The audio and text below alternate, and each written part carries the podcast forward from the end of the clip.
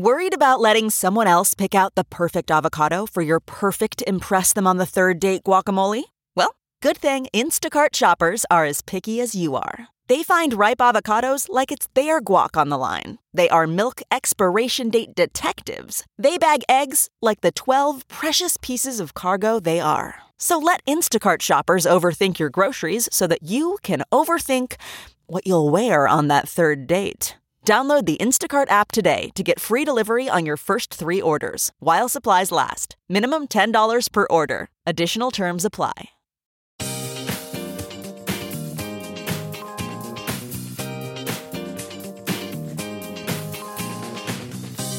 It's Thursday, February the 1st, and your Ben Joravsky Show starts now. Today on the show, Ben welcomes back 48th Ward Alderwoman Lenny Manna Hoppenworth. The Ben Joravsky Show, a presentation of the Chicago Reader. ChicagoReader.com for everything there is to know in the city of Chicago. If you want to know what to do, where to go, what to eat, what to drink, what's happening in politics, what's happening in art, you want to get that new podcast, The Sit Down with Shawnee Des, it's all there for you. Just head to ChicagoReader.com. You'll find it real easy. And if you want more Ben Joravsky, just head to ChicagoReader.com forward slash Joravsky. That's J O R A V is in victory, S K Y. Hello again, everybody. Ben Joravsky here. We're calling this Brandon Wins Thursday, and here's why. All right, I'm going to be as cool and dispassionate as I possibly can about what I'm about to say because I know that no matter what I say will uh, upset somebody. And uh, that's the way it is on this particular issue of the war in the Middle East, uh, if you call it a war. And it is very much a war.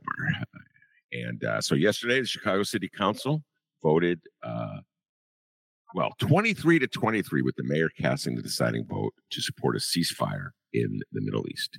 I wholeheartedly supported that endeavor. Had I been an alderman, which is such a joke, the notion that I could ever get elected to anything, I would have voted for it as well. So I'm going to pause for a moment before I get into the merits of it and concentrate on Brandon Johnson, Mayor Brandon Johnson. For the last, ooh, I don't know, six months or so at least, uh, the narrative on Brandon Johnson uh, and his rule at the city council in the city of Chicago as a whole is one that I've sort of been supporting. That he was not really in charge, not really in command, didn't understand how the game was played, didn't have the aides or allies or legislative gurus that was helping him to help him shepherd through whatever legislation he wanted to get through, even though he had some victories. That was sort of the uh, take on Brandon Johnson, Mayor Brandon Johnson. Uh, that nice guy, but he can't get things done. Well, yesterday he got something done as I said, 23 to 23. It was a tie vote on the resolution calling for a ceasefire in the Middle East. And uh, he passed the decisive vote uh, to approve the ceasefire. It's interesting what the response is. The response from people who support the, resolution for a ceasefire, as do I, uh, is one of relief and the hope that in some ways, and I realize uh, this is an exceedingly unlikely, uh, but that in some ways, this will help advance the cause of peace in Gaza and in Israel. Uh, I realize one more time it is extremely unlikely uh, that it will have an impact, but nonetheless, uh, it's important that the city of Chicago register its voice on this matter for many different reasons. Uh, number one, the United States is a huge mediator uh, in this conflict. So we have a role in this. We're playing a role in what goes on in the Middle East. Number two, the United States is a huge funder of Israel. So our tax dollars are at play here. Uh, and number three, within the Democratic Party itself, uh, there is a growing movement of support for Palestinian rights. And that is the new element uh, into this mix. I've been around a long, long time. I've been following Middle East politics for a long, long time. I have been in midst passionate discussions with people on all sides of this issue. And I've pretty much heard absolutely every argument that anyone has ever made on this issue. Until now, until now, there has never been a strong voice pushing for Palestinian rights. And now we see it. We see it in our streets with marches. We see it at, uh, at Chicago Public Schools with walkouts by uh, uh, students. Uh, we see it in the halls of Congress, where there are Democratic legislators who are speaking up on behalf of Palestine, Palestinians. Uh, and we're seeing it in the city council, where there's strong voices of support for Palestinian rights. And I think it's that, I think it's that voice that's been given to people who've had no voice in this discourse that is so threatening to so many people. I think that's really the unspoken threat. And so Brandon Johnson, he made his decision. He said, I am going to stand for peace in the Middle East. I am going to be as neutral as I can be uh, in this particular conflict. I am going to acknowledge the lives lost on October 7th when Hamas slaughtered innocent yeah, Israelis. Yeah. And I'm also going to acknowledge the lives lost, the thousands and thousands of lives lost subsequent to October 7th when Israel retaliated, the lives of Palestinians in Gaza. And that resolution yesterday does not take a stand in any specific way on whether Israel's right or Palestine's right. What happened in 1948? What happened in 1967? What happened in 1973? Etc. and so forth. Doesn't take a stand. It merely says that we want peace. It's that very neutrality, I think, that is so upsetting to so many people because it is a change. And it's a threatening change. And it's a change that the Democratic Party is really struggling to deal with. And their voices being heard, not heard in the past. And how does the Democratic Party go forward with that? That's the challenge. Joe Biden is facing that challenge in the political way coming into November's election. Democrats across the country are going to have to deal with that in a very real way. And we dealt with it here in the city of Chicago. Why do I call it a triumph for Brandon Johnson? Because that was his position. He wanted that resolution passed. he did what he had to do, legislatively speaking, to pass it. He got four alder people who had previously said they weren't going to vote for the resolution. At that point,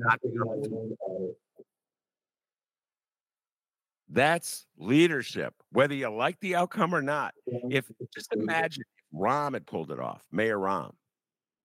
Just imagine the coverage for Mayor Rahm in the papers today. Oh my God, the maestro. He truly understands politics. He knows how the game is played. Just imagine if it was Michael Joseph Madigan, the master of Springfield, once again plays his hand. I remember going back to when the White Sox Stadium uh, had to be funded by the state. This is ancient history. Probably none of you remember. But Jim Thompson was the governor at the time. Somehow or other, they, they stopped the clock. The official clock stopped so he can muster up the votes he needed. So they didn't miss their deadline. I mean, I could go so far back as the LBJ and how he twisted arms and did what he had to do uh, to get legislation passed through the Senate when he was the leader of the Senate. So I got to give him credit. I got to give Brandon Johnson credit. Putting aside whatever your opinion is, of this legislation or this resolution, I know it's threatening to a lot of people. Put that aside. He shows that he's learning how to play the game. Definitely, when I consider it in contrast to how he handled uh, the matter of um, Sanctuary City. Remember that one? Where was, uh, ended up with Alderman standing in the hallway trying to block Alderman from having passageway to the, getting to the city council. We've come a long way, Brandon Johnson. I read in the papers that he was on the phone pleading his case, and it worked. So it's a new day in the city of Chicago. It's a new day, bo- both in terms of the voice of the left being heard, uh, and it's also a new day uh, I guess, for Mayor Brandon Johnson going forward. showing he's learning how to play the game, got what he wanted out of the Chicago City Council. Uh, and we'll see if he can do work this magic, so to speak, his legislative magic. If he could be the maestro that Madigan was, that Rahm was, they didn't even have to worry about this. Although, if you call, you recall Mayor Daley did have to deal with a, a veto on the big box ordinance. And when he got all of them to flip on that and go his way, what did they say about him? That's the mayor. That that's a man who knows how to run the city. So come on, guys. All you said that about Mayor Daley and Mayor Rahm. I think it's time you give Brandon Johnson his due. All right. Uh, without further ado, I want to bring on my guest, the distinguished alderman of the uh, 48th Ward, Leni Manaa-Hoppenworth, who was at the city council meeting yesterday uh, and watch the debate go down. Welcome back, Leni. Ben, thanks for having me. You know, yesterday, I wish you were there. Did you listen to it? Because if I've you listened. listen to it, you you you can't get the same feeling uh, about a meeting unless you're actually there. Mhm. Uh, I think that there's something about the microphones that kind of blocks the experience that um, you could get when you're actually in the room, um, because it's not just uh, who's behind me, because I sit in the third row, and the the, uh, public speakers are right behind me, but there's also another whole floor, and um, it was completely full. I mean, folks have been um, coming to our city council meetings in droves, right? Um, because they want to have their voices heard. Of course, we have the regulars like uh, George Blakemore who comes to every single meeting, but we also have folks who are coming in maybe for the first time, um, maybe since October, to have their voices heard about what we really need to be talking about, which is not, I don't think, so much as being neutral, but on the side of human life and valuing human life, you no matter if you're in the city of Chicago or around the globe. We value human life, and that's that's what Democrats do. You know, we come together to figure out ways that we affirm life, no matter who who you are, whether wh- whatever your identity or your your class. You know, mm. it- this should cut across race and class and ethnicity and the color of your skin and you know what kind of religion you you follow but but right now we're in this time when we're thinking like calling for peace and calling for um, unconditional release of hostages and ensuring humanitarian access is neutral i i don't know ben i i take issue with that. I think that um yesterday the city council was packed. It was packed. It was not only folks who and as you may or may not know you know we have the largest population of um, palestinians in the in the nation right Mhm. right here in the chicagoland area. And um and also for um the jewish population too right? Like we have the highest population of jewish people in chicago and we have people who just value human life who are showing up and making their voices heard. And again like i said maybe it's for the first time but they're signing up and and and and and they're taking the 3 minutes that they have either by zoom or on the microphone right right behind my my chair. I'm sitting on the third row. And and um they're they're participating in democracy. These are young people. These are people who feel like they have been talking about this for for many years now. And and we're finally bringing it to the forefront because of what happened on, on october 7th where we had you know over 1200 israelis killed and and 240 hostages israeli hostages taken by hamas you know? And right now it's not just what's happening in gaza it's happening in in the 48th ward where i represent edgewater and andersonville and, and uptown where we have neighbors. We have neighbors who are hurting because they have family there and we and, and it's not just happening here in the 48th ward it's happening all across this the city where somebody has been impacted either personally or they have family over there in gaza And and not just here, it's happening in in City Hall where we have colleagues who have family and who who are hurting because of what's happening over there in Gaza. And fine, you know, I am a new alder person, you know, started last May, and my jurisdiction is supposed to be for 54,000 people.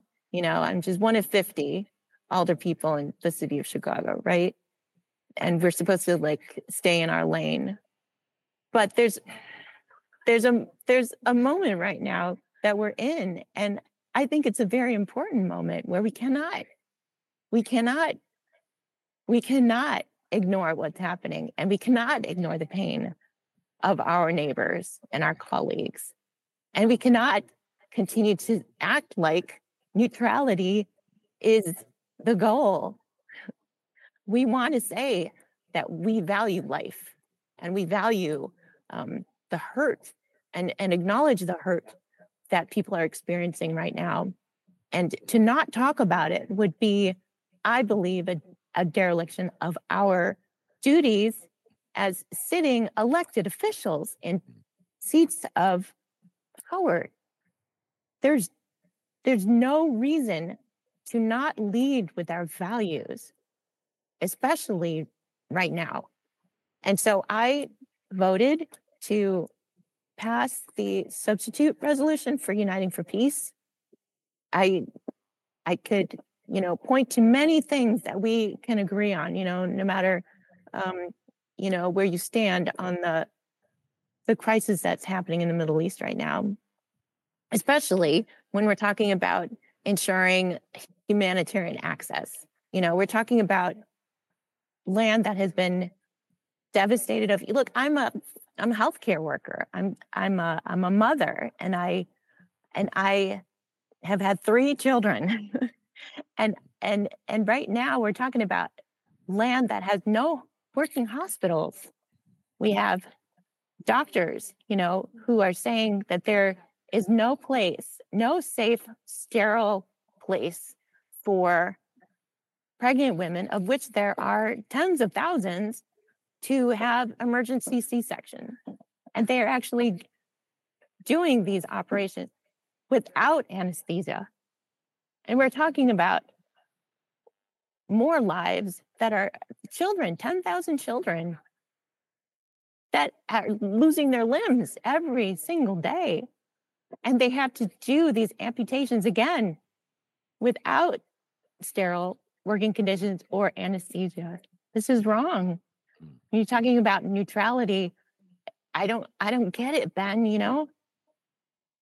Well, We're no, the, about- the, neutrality I was alluding to was that uh, the language in the actual resolution did not get involved in the the histories of conflict in this region, who was right, who was wrong, uh, who's more justified than the other. It dealt with the, the what you were just talking about, the reality of life in Gaza, uh, where people are getting bombed and it's a horrific health conditions and there's lack of food and water and that this is a crisis that demands an immediate ceasefire.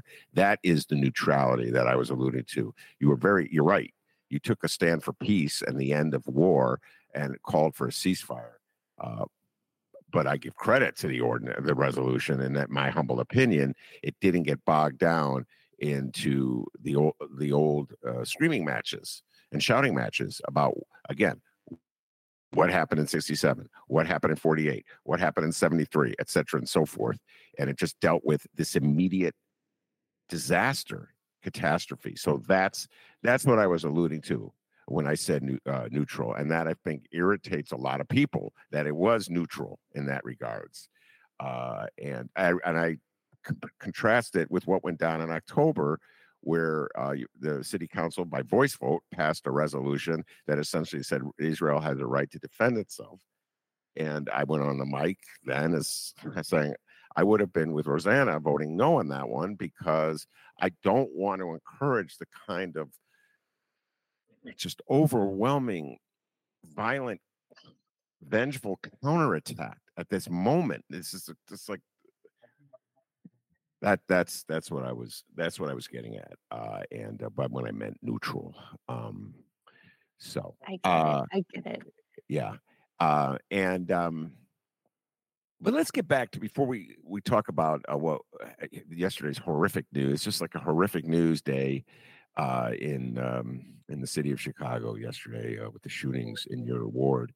Uh, I, I just want to get into the whole issue of staying in your lane, which I kind of smile at whenever the I, I make fun of uh, the city council. Leni, you know this. You know me a long time, uh, as much as anyone does. Okay, so when uh, most aldermen have very parochial, or many aldermen have very parochial views of the world, uh, they deal with service complaints by their constituents, uh, and uh, they don't generally use the city council as a forum to deal with things outside of their ward or outside of the city. Uh, so when they do venture into matters of foreign policy, um, it it people mock them and say stay in your lane. But my belief it's it's like only the people saying that is are people who are upset with the lane with with the the decision the city council makes. If you follow what I'm saying, so many of the people who are deriding uh, the council for what went down yesterday did not criticized the council in October when they passed a resolution uh, by voice vote supporting uh, Israel's right to defend itself. If you follow what I'm saying, it's it's only now. I think it's really curious now when again what I call a neutral call for peace. That's when you hear people say, "Stay in your lane." Why are you bothering with this? This is a waste of your time. You could be dealing with real issues that affect people in the city of Chicago. Do you follow what I'm saying? Abs- absolutely. I, I think that it is, you know, uh, and I, I, I do want to say that um, I'm here to make friends, right, Ben? I'm I'm here to to work with my colleagues to get things done because there's a lot of stuff that we need to address in in Chicago, mm-hmm. from houselessness to jobs to small businesses, everything, and and so I am, I want to work with everyone. I understand that things are very difficult right now and we, we are hurting, you know, and I, I respect my colleagues, you know, especially um, the only sitting Jewish colleague in my row in, in all of city council. And, um, and I have been listening to my constituents, of which, you know, in Edgewater, we have many Jewish constituents, including um, we have a um, the self help home, which is the um, you know one of the first mutual aid organizations that um, is now a senior living center for for those who um, survived the Holocaust, right? Mm. So, but interestingly to me, it is not a race to the bottom, right? We can't twist the words around to make it um, you know make sense to your your own uh your own small bubble.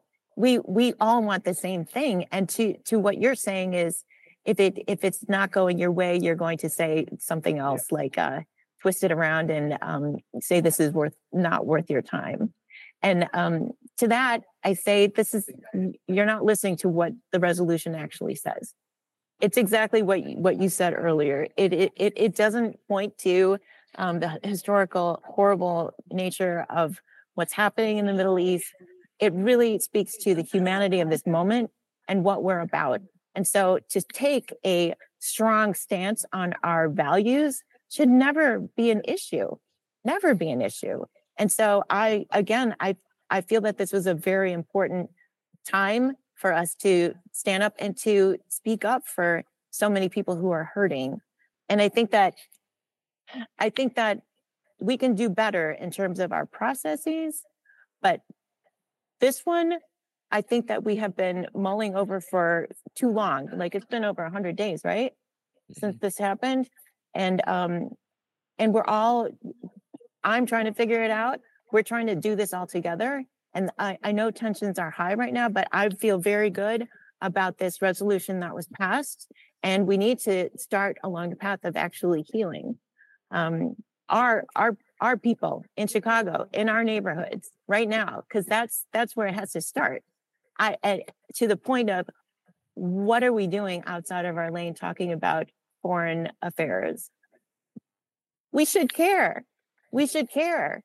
It matters because we are we are all connected in some ways, right?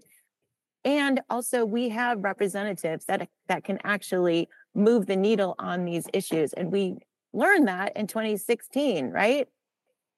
When we had a president that we did not want in office. And what did we want to do? We wanted to make a difference. And so we learned who actually represents us at the federal level. That's what we have to do. But we all have to work together. Now that I'm a sitting per- alderperson in the 48th ward, of course, we're going to have relationships with everybody, including those at the state, county, federal levels. That's what we have to do is create the relationships here.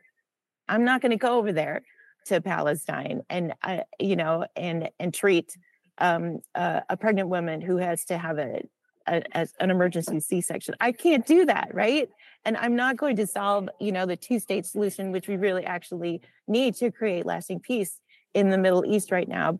I can't do that. That's not in my lane. But what I can say is that it matters. It matters to people who are watching. It matters to young people. It matters to the Palestinians who have family over there, who live over here. And it matters to, to Jewish people who say we need a, a ceasefire now because we need to mm-hmm. ensure that we're addressing the humanitarian crisis and making sure that people are getting what they need to lead at least um, I, I don't even know what kind of life they're living in there right now you know we they are there's no working there's no water there's no sanitary conditions you know there's there's no food you know there's actually like of, of all the starving people in the in the world right now 95% of them are in in in gaza that that's wrong like how how for us to not say anything would be wrong so um i don't know um staying in lanes i think that um we we come from all over the place. You know, I'm I'm a the daughter of Filipino immigrants, right? Mm-hmm. Like if something was happening over there, of course, I am tied to that. Like I think that perhaps my um like I would be living in the Philippines if not for colonialism and imperialism, right? Like our our ancestors would still be in the in the land that they um you know that they want to be in but here we are in in this moment where I I'm an American uh, Asian American and proud of it, and also I'm tied to uh, my ancestors in in another country, and I think that that is really that's really it. You know, we are a melt we are not a melting pot of every single um, every single country, but but we are such a diverse area in in Edgewater, and we can't in Edgewater. We're not going to turn a blind eye in this moment. We have to address what's happening um, in in Palestine because we have too many who have contacted us. You know, I've talked to other older people um, across the city of Chicago. We've had tens of hundreds of um, calls, emails, visits to the ward to talk about um, what's happening in city council and the resolutions that we're taking up. And um, most people that are coming to us are saying that we need uh, a, an immediate humanitarian ceasefire because we value life and and we need to make sure that all the hostages are released and we need to ensure that we're we're um, making sure that people can access so that we can get people the things that they need food water um, clean safe conditions uh, in living so um, it's not that i don't think complicated of an issue and i think that people are trying to make it such um, that it is complicated, but to me, it's not. It's just um, to say that we value life and we value our neighbors' hurt. We we acknowledge our neighbors' hurt right now in this moment, um, and we, as uh, again, as people who have worked really hard to uh, be elected into um, positions of power, should not should not squander this moment. Well put, in my humble opinion. Uh, uh Leni Amana Hoppenworth. She's a rookie alderman, but you sound pretty wise there. Uh, and uh, all right, Leni, let's shift uh, from what went down yesterday uh, in the city council and talk about what went down in you know uh, on the north side of Chicago yesterday. Very hor- horrific um, murder. three. And this is the second time I want to say in three weeks, Leni. I've lost track of time. were high school kids, CPS high school kids were victims of daylight uh, murders. It took place yesterday in Thorndale uh, in your ward. Uh, three students who I believe all went to Senn High School, Nicholas Senn High School, and uh, we're walking down the street, and a car pulled up, and some gunmen f- jumped out and fired away and one 16 year old i think 16 year old was uh, how old he was was was murdered and the two other in the hospital talk a little bit about what the what happened yesterday and uh, what you know about it go ahead leni Yeah, so I was uh, on my way back from city council, and uh, actually, my director of engagement was with um, our state senator and his office and the Chamber of Commerce, and a representative from Loyola um, walking down Broadway um, because they were doing a business walk, and they saw a crowd of kids fighting and they spilled out um, from Thorndale onto Broadway. Um, and the, there were um, many police there already um, because what had just happened was school was let out. So this is Thorndale. This is um, for, um, a very well used thoroughfare from the school to the red line. And it's also the border between um, two police districts, the 20th district and the 24th district. And um, and there were uh, there was a there was a another child trying to to give compressions and um, life to um, the victim that was that was on the ground. It's, this is this is wrong, and this should not be happening anywhere. It's the second time, like you said, at, at a CPS school in um, in just a few few weeks. I, I we had um, the we had a a, a, a press conference um, where we had Mayor Brandon Johnson there, and we had the deputy mayors for um, uh, community policing and education and the principals and um, you know the community came out to to say that we're going to do something different. We're going to do something better and we have to address the hurt that um, that everyone is experiencing right now because this is this is something that doesn't happen in edgewater. You know this is um this is um, a relatively and maybe some would say um, one of the safest uh, police districts in Chicago, the 20th district. And so um, gun violence is um, is a is is not like um, in other wards. It's um, and and where um, other schools have to bring in, um, you know, trauma informed um, practitioners to talk about um, incidents like this that happen in neighborhoods.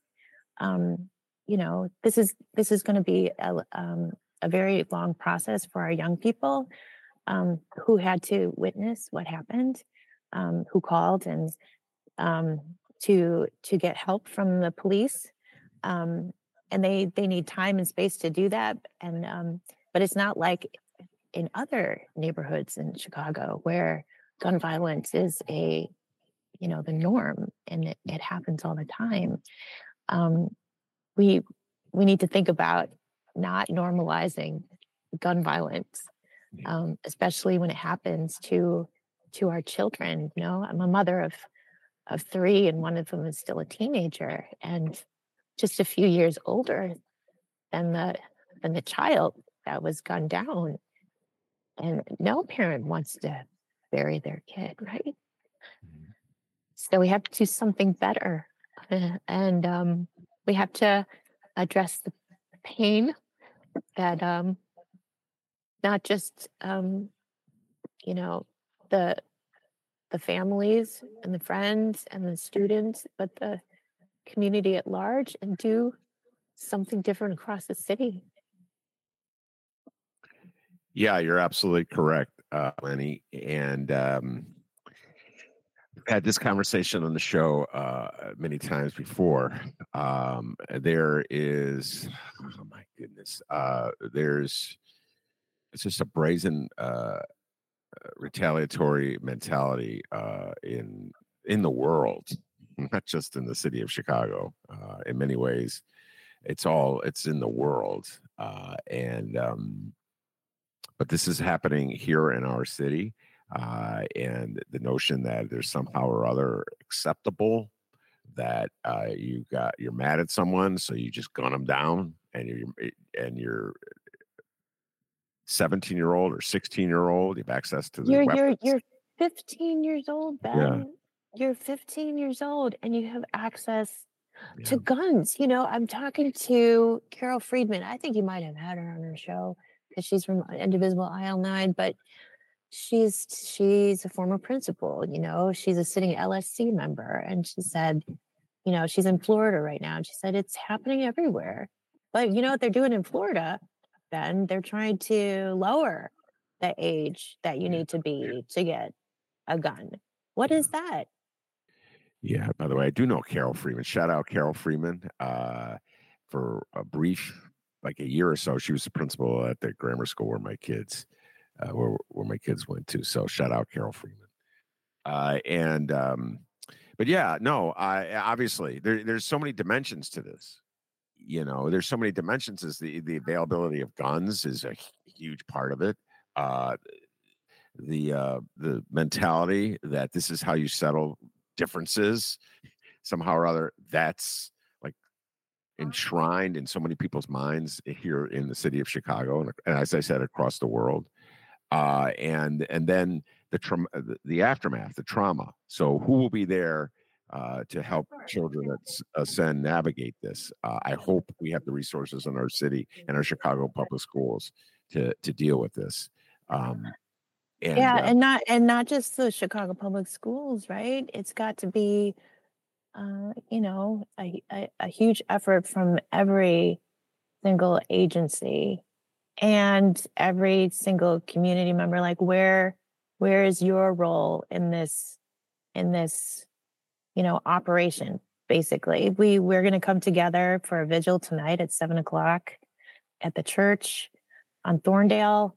and um, you know we, we're going to have to dig deep um, each and every one of us no matter if you're a resident or a, a, a parent or a student or clergy or faith leader or business owner you know what what is your role in in um, creating a world where all the kids in it have what they need and they have safe passage to and from school not just in edgewater but every single sidewalk in chicago and every single of our 77 community areas you know? Um, and those are those are real basic things you know? We need to make sure that everybody's fed water clean water you know? We, we need to make sure that they have a place to sleep. They can lock the door and feel safe at night. And then they have to see a vision where they they have a world that they want to live in you know where where they have uh, jobs and um, you know that they have family and friends that they will support them and um, and and have this mental support that they need mental health supports that they need. If there's nothing else that we took from covid is that we need to destigmatize um, mental health um, but that that we can't stop there. There's so much disinvestment in chicago and we have to address the root causes because if we don't we're going to continue to spiral into this um, world where we just want to continue to lock people up including 15 year olds and that's not the answer either.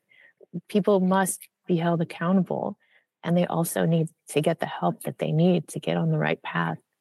And parents they need to do their thing right? But also it takes a village right? So um, it really does. And so i i think about in in edgewater we're very very we're we're lucky in so many ways in edgewater to have the public amenities that add to a great quality of life you know um, actual sidewalks that aren't broken you know roads that are are fairly um, well kept up you know. We have we actually have roads that have curbs you know there are some chicago roads that don't have any curbs Um, we, we, you know, we have a great transit system that runs through the ward and connects us to downtown and, and all over the city. And we have great schools too. And yet, even with all of the things that we have, we still are suffering from gun violence because people are not getting what they need, and especially our young people. And and um, yeah, we we just have to do better. So I'm again really grateful that we have two. There are two police districts right on that border. So we are working with the commanders for each of those districts, and we're also working with the mayor's office because we have, you know, we've got to reimagine what public safety is, right? So let's start right now and um, and do it better um, and make sure that these kids, all kids, have a reason to live.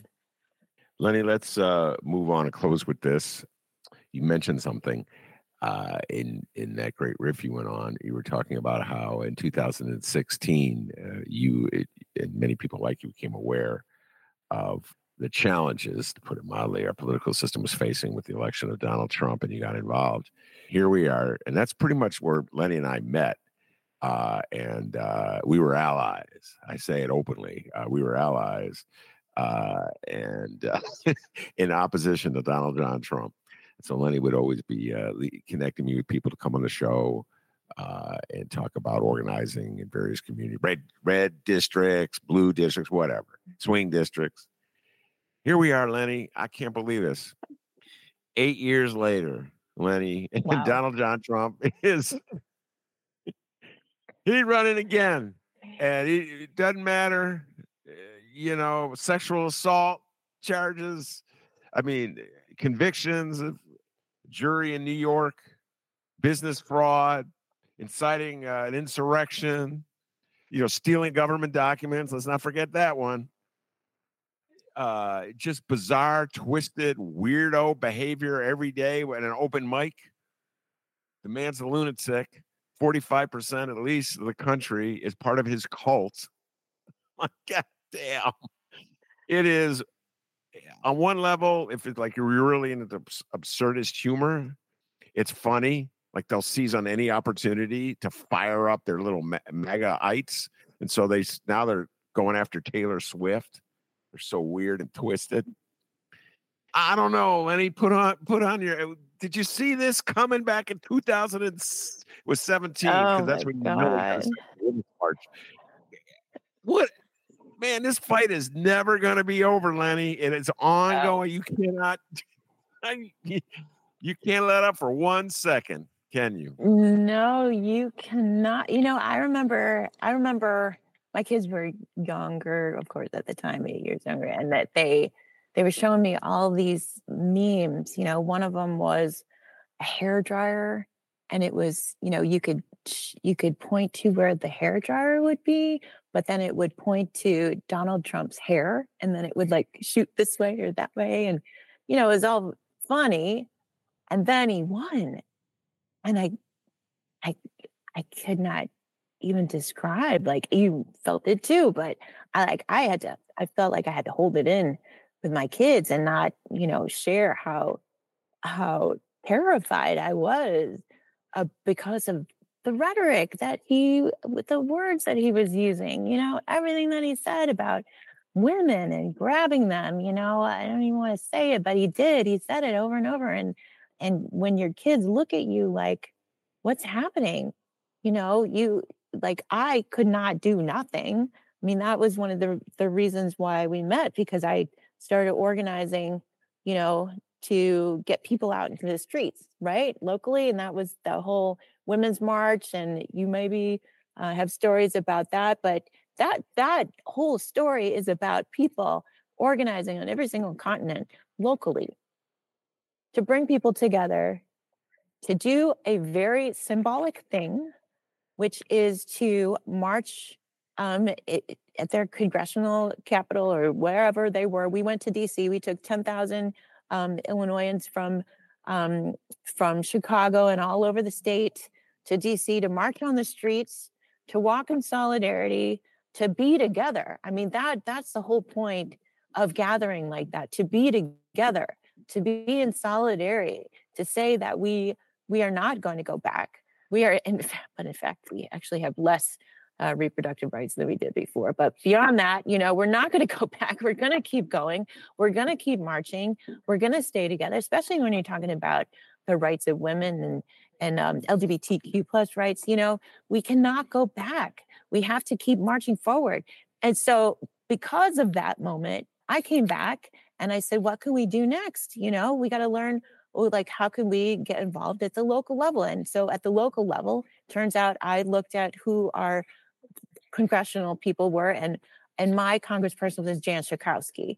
Jan Schakowsky is a representative of the ninth congressional district, and she happens to be one of the most progressive representatives in Congress. And so, because of our relationship that we built with her through Indivisible, through the Women's March, we were able to work together to give her the strength that she needed. Well, she doesn't need any strength. She's Jan Schakowsky, but for her to mm-hmm. say when she went to DC to say that my my my my constituency, you know, hundred thousand of them or whatever, whatever the Congress people um, represent, they they want this you know i'm here to represent them. And that's that's what i am doing now you know and working with jan Schakowsky to say that i am representing um, the people in edgewater in the 48th ward. But that's what we have to continue to do because everything that we want we can start it at the local levels and that is where the power is because because that is that's where we live every day ben you know i'm really grateful that i met you at this time. You know, I learned a lot about media. You know, it reaffirmed reaffirmed my belief that um, media is so essential to a strong, healthy, working democracy. And so we have to take care of our journalists because they are on the front lines. They are the ones that are that are really listening to the stories and and they are curating the narrative that we need to make right now, which is that democracy matters and um, getting involved in local issues matter and especially in chicago where you know we are a, a world of activists. We're a you know a, a, town of unions. We we know that we have been organizing for this long but we we need the media there too right to be on our side and so it's so important for us to continue to have these real relationships not social media relationships. That's that is um you know a world that is fraught with trolls and disinformation and misinformation and and that is that's where we can fall off the world you know? By the way the philippines is like the number one use um, country of facebook you know because it's free. It's um you know it's an easy way to keep in touch and but there's just too there's too many ways that it can be twisted and used and um, used against you in a very very frightening ways. And and we know that because we've heard about it in our schools and how social media can be a place where you know kids self-esteem is dependent on the number of likes that you get and that really does erode on their self-esteem and, and their self-worth and that can lead to disastrous consequences. So that is another reason why we need to keep in touch with each other. We make real communities in real time um, like this right now. You know we could be chatting too. You could have sent me the question, but no uh, this is this is way more valuable and this is why you know i love you ben and all you do. And uh, we just need to we need you need to keep these conversations going and um, make sure that every you know not only our government um, continues along a path that we can trust um, those that represent us but also media is also sharing the story of what we do and how we do it and why we do it. And i believe and you know if we don't have those two things in place as, as well as community engagement um, we are going to fail and we are going to lose the democracy that we love so much here that is great riff leni and we'll close since you mentioned media we'll close with this shout out uh, gregory pratt dear friend of this show uh, and uh, all his chicago tribune uh, brothers and sisters uh, Greg, I just want you to know if you're listening, and I know you will be eventually into this, did not click on any Tribune link today, okay? I am not crossing that picket line, that electronic picket line that you set up. So, uh, uh, in support of the reporters, the journalists at the Tribune who are really dealing with. don't get me started about Alden. That's a whole other story. Capitalism and the media, and yeah, that's a whole other thing uh, Leni, uh, figuring out a new way to um, support media uh, as we head off. And the old ways have obviously failed. Uh, we can see that in just how the newspapers themselves have shrunk uh, in this city. So we have to figure out new ways of doing that as well. So shout out Greg Pratt. I'm with you. I'm pretty well, sure. you can you can also um, thank Taylor Swift. You know, talking about using your platforms for good, right? You know, one of the things that I did was to um, get people registered to vote, and I thought that I was pretty good at it, but it's nothing compared to Taylor Swift and what she's her so doing with one post, one Yeah. social media post. She's got like thirty-five thousand new Yeah. voter registrations during National Voter Registration Day in September, and her cat is worth like millions now because of um because of their social his social their social media influence. I mean, we need every single person who has a platform to just take the first step and encourage their friends and families to check their voter registration or register to vote if you're if you're eligible to vote um, because it matters. It really does. Uh, yeah, yeah. Uh, uh, shout out Taylor Swift. Hey, Taylor, by the way, if you're listening, more than free to come on the Ben Joravsky show. Love to have you on. You can bring your boyfriend too, Mr. Travis Kelce. What the hell? Uh, no, that Taylor Swift thing is a complete joke. It's a uh, MAGA has lost its freaking mind, and uh, like I said, Leni, it's scary, but it's there's also an absurdity to it all. That is, if you just remove yourself from the threat of danger of fascism in this country and the laws of democracy, then you could just like smile like Donald Trump and MAGA. They're so insane. They they're incapable of hearing how insane they are with the things they say, like the notion that the NFL football league is somehow or other ginned up a conspiracy to reelect Joe Biden. The owners of the NFL are some of the most conservative capitalists in the world. They love Donald Trump's tax policies. Are you kidding me? Anyway, Lee, sorry. I didn't mean to go on that insane riff. Uh, Leni, I'll let you get back to your day. I know you're really busy. Thank you so much. We had a few technical glitches at the outset of the show, but we uh, settled into a groove and it, I think it ended well. So, uh, whoever your IT people are, thank them as well. I saw somebody hovering in the background. I don't know who it was. And uh, we'll bring you back uh, real soon. It's been too long. All right, Leni? Thanks, Ben. Thank you so much. All right, that's Leni Manaa-Hoppenworth. Also, want to thank producer Chris. He does an outstanding job. I think Leni will agree with me when I say, hey, producer Chris, give yourself a raise, take it out of petty cash. Peace and love, everybody. And remember, you can stay updated on all things Joravsky at chicagoreader.com and all things Chicago at chicagoreader.com. Follow Ben on Instagram at Benny J Show. And don't forget to like, subscribe, and follow The Ben Joravsky Show on your favorite streaming and podcasting platforms.